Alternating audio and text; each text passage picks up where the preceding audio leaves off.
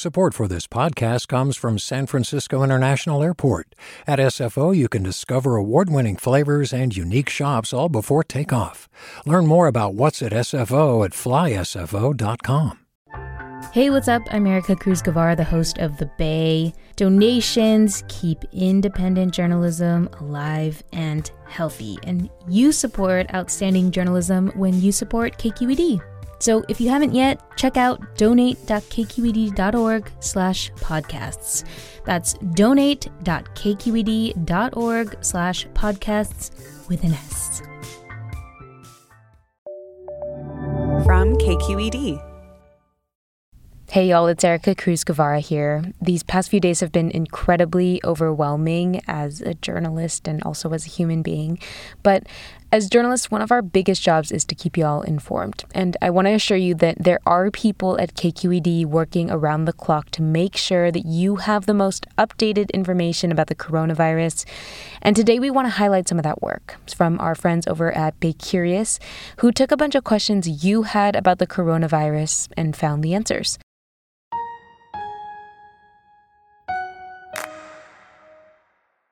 Hey everyone, Olivia Allen Price here. This is Bay Curious. We've been taking your questions about coronavirus and compiling answers at kqed.org for a few weeks now. KQED's Michelle Wiley is focused solely on answering some of those questions, so we welcome Michelle now. Hey, Michelle. Hey. There's a lot of information that's circling out there, and it just feels like everything is changing so rapidly. How are you covering this as someone who's trying to answer listener questions, you know, every day? It's just following those changes as fast as I can. You know, there's a lot of information and it's coming from a lot of different places. So, in some way, I feel pretty akin to our listeners being like, what is going on? I don't, I'm hearing one thing from this place, one thing from this other place. I'm just trying to tackle it, you know, one day, one question at a time. And I know for a while when people were talking about coronavirus, they would say, you know, oh, your risk of dying from like influenza is greater than coronavirus. Everyone's overreacting about this. But it definitely feels like in the past week, at least here in the Bay Area, things have have shifted and people are really taking a lot more seriously. Why is this virus worse than the flu or a regular cold? So, I think when it comes to talking about better or worse, we should really think about it more as known and unknown. When it comes to diseases like colds or the flu, we do know a fair amount about those diseases. We kind of know what time of year they tend to crop up. We have a vaccine for the flu. But when it comes to the coronavirus, we don't really know very much. You know, we, we're not sure if it's going to continue on into the spring and summer months. We don't have a vaccine for it. So there's just a lot that we don't know right now.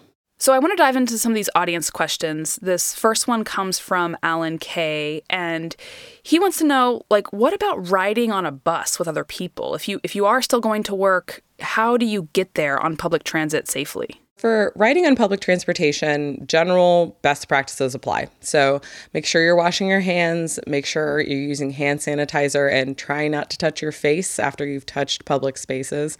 You know, many public transit agencies have upped their cleaning cycles. So BART is now going through the entire train after it completes each loop, and workers disinfect any area a rider might touch. So, like the hand loops that you hold on to, uh, any sort of bar you might hold on to near the doors, really any area you might touch.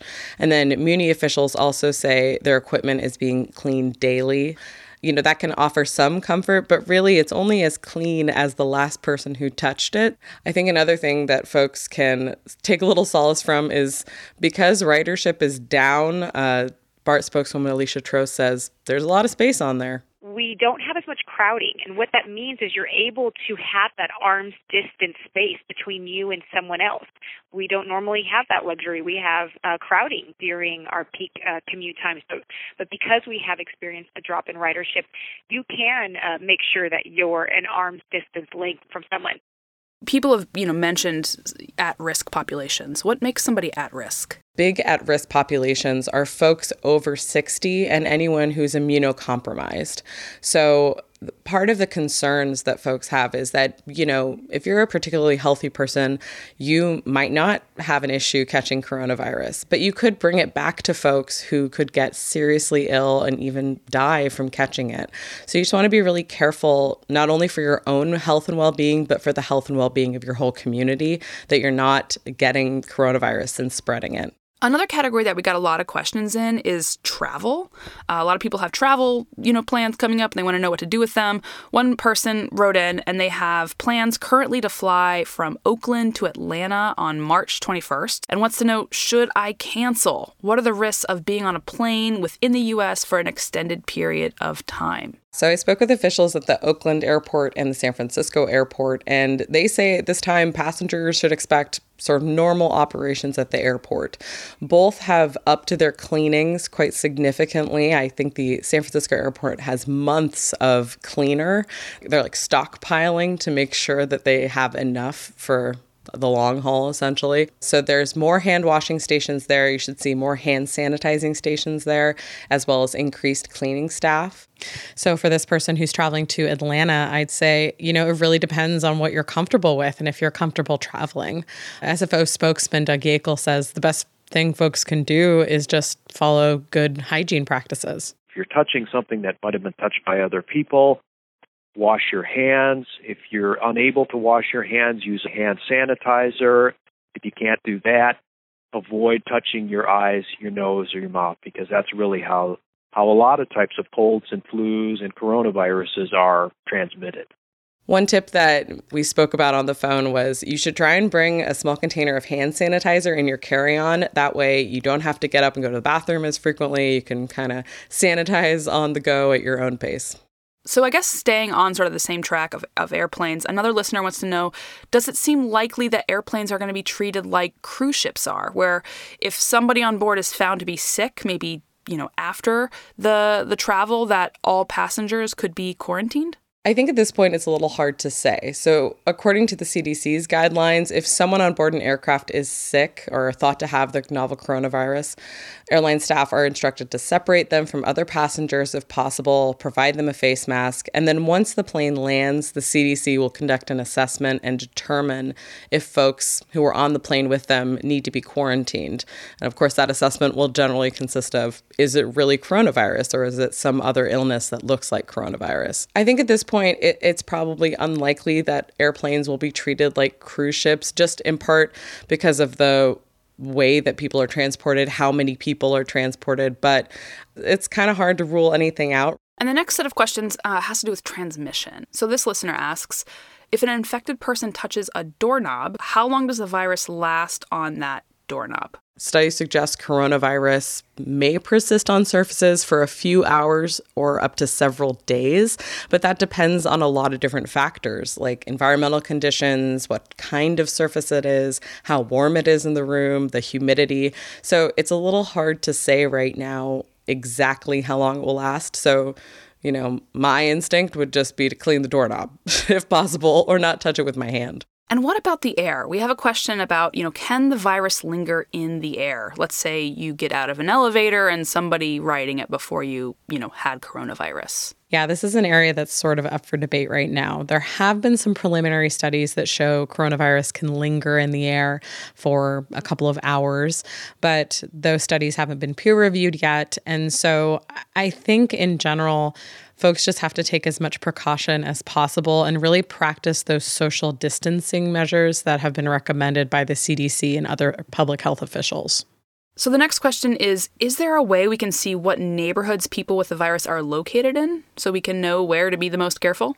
I think that might be the wrong way to look at it. We know not very much testing has been done, at least not a sufficient amount of testing has been done. We should be looking at it as how to follow best practices all over the Bay Area. So whether you're in the Haight or if you're in Soma, like you should follow the same health practices that you would anywhere else. Even as people are trying to move around less, we're still moving around a lot, you know. Someone who woke up in the Haight, who you know may have gone to I don't know a farmers market in Palo Alto uh, later in that week, you know, quickly could could move something from one place to another. And I think one other issue is you know a lot of people potentially could have it who aren't getting tested, uh, especially if, you know, you're a healthier person and you're not exhibiting some of the more severe symptoms this virus can also be asymptomatic. So you could have it and have no symptoms. So I think that we all just have to act with an abundance of caution. And like I said before, not necessarily just for us, but for the other people in our lives who are immunocompromised, who are over the age of 60, who could have a really negative reaction to this virus if they got it. Let's talk about the people who are currently experiencing some kind of illness. Uh, maybe it's a cold, maybe it's the flu, maybe it's coronavirus. One listener wants to know why can't I get tested for the virus? There just aren't enough tests to go around. I mean, that's the the simple short answer is, you know, we've heard a lot recently about the CDC and others struggling to get enough tests to test folks who are showing symptoms of coronavirus. So that's one of the reasons. I think if folks are sick, they can follow some, you know, basic guidelines, which is stay home. Let's start there. Stay home. Don't go to work. Try not to go have like a lot of interactions with other people. And then get in contact with your primary care doctor. Tell them what your symptoms are. Tell them where you've been. Tell them who you've been in contact with. And then they can help make that assessment for you. Just taking really slow and deliberative steps at that point might be the best way to go forward a lot of workplaces are, you know, sending employees home for two weeks. You know, they're saying everyone we're going to work from home for the next two weeks. What is it about two weeks that is kind of, you know, why has it become this sort of standard amount of time? Yeah, so I think in part uh, is that this virus has a 14 day incubation period. So at the end of those two weeks, folks should know whether or not they're sick and be able to take appropriate action. But I think the real answer is that 14 days is conservative and it's sort of a we're going to try this for 14 days and see how it goes. And then if they need to extend the amount of time that folks are kept out of work, they likely will. That's that's totally my conjecture. And there's also also a thought that the coronavirus could be like the flu, which tends to clear up in the spring and summer months. And I think a lot of people are hoping that the coronavirus will do the same thing and that by the time we hit April, May, it will have dissipated. I want to talk a little bit also about, you know, what's happening here in the Bay Area. Like what are communities and governments doing to to help stop the spread of this thing? Yeah. So, as of the time we're recording this, Oakland, San Francisco, and Santa Clara counties have all banned large events of more than a thousand people. That means basketball games, concerts, performances, and other big public events will not be taking place for a certain period of time. And that's really to keep the virus from spreading between large groups of people. And then we've also seen a lot of recommendations by local governments to really practice social distancing. You know, they're encouraging telecommuting. And San Francisco recently, uh, there was a proposed package of legislation from the Board of Supervisors, which would help out with some of the lost money while people are out of work. It would try to put a moratorium on evictions to prevent people from becoming unhoused. And then San Francisco has also set up some quarantine sites for homeless residents so that they can have a location to go to if it's found that they have contracted the novel coronavirus. Now we have a number of listeners who are looking at what's happening in Italy and what happened, you know, in Wuhan and wondering, you know, could a time come where we would be quarantined? It's hard to say. It's even kind of hard to imagine. You know, when I saw this question, I eh, my first response was no, of course not. But then as I looked into it, I, I saw federal officials saying, you know, they don't believe that that's what's going to happen, but they can't take anything off the table right now. On a day by day basis, it seems like the cases are growing, but that's something that we expected to happen. As the testing capacity grew, we knew that more cases would be confirmed. This story is moving, it's fluid, and we'll have to wait and see. Right. And you know, you're covering this, you know, so closely right now. I'm curious, are there any precautions that you are taking personally? So I'm participating in social distancing. I've been working from home. I have been washing my hands much longer and uh, much more frequently. Every time I get home from being outside at all, I wash my hands. I've been doing more Skype calls and FaceTime calls with friends, which is a little sad, but it's one way that helps me prevent from feeling isolated from my community. And then I'm just trying to be, you know, mindful of of what I touch, who I interact with, to make sure that I'm not spreading anything around. At this point, it seems like those are the best steps that we can take. So I've been taking those steps. Hygiene, hygiene, hygiene. yeah, my hands are very dry now, though. So we do have one last question, and perhaps it's a silly one, but I'm thinking about everyone, you know, sitting at their house trying to figure out what to do.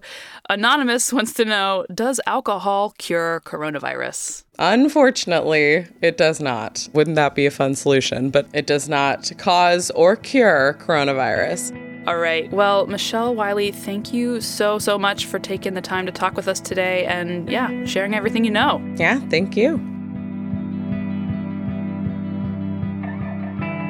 Thanks to KQED's Michelle Wiley for answering those questions, and to Olivia Allen Price and the Bay Curious team. Since this episode was recorded, even more events and gatherings have been canceled or suspended. Everything from pro sports leagues to Disneyland and San Francisco public schools. This story is moving and changing every day. So, for the latest information about the coronavirus in the Bay Area, you can stay updated at kqed.org or follow KQED on Twitter at KQED. The Bay is produced by Marisol Medina Cadena and editor Alan Montecillo. We also get help from Kiana Mogadam.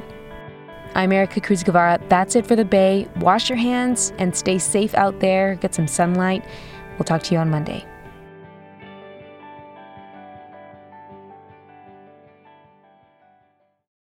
Hi, I'm Sasha Khokha, host of the California Report magazine. Every week, we bring you stories about what connects us in the giant, diverse Golden State. Because what happens in California changes the world. I love this place. We were once seen as like the place to be, California. The land of milk and honey. That's where you go to Sunshine State, but we just have challenges right now. KQED's California Report magazine. New episodes drop every Friday, wherever you get your podcasts. Hey, it's Glenn Washington from Snap Judgment. And if you love what you're hearing, and I know you love what you're hearing, please consider becoming a KQED member. Get special access to cool events, behind the scenes footage, and so much more. Plus, you'll sleep better at night knowing you did your part for the community you depend upon. It's in you. Please be in it. Visit donate.kqed.org slash podcasts to sign up now. That's podcast with an S. Thanks.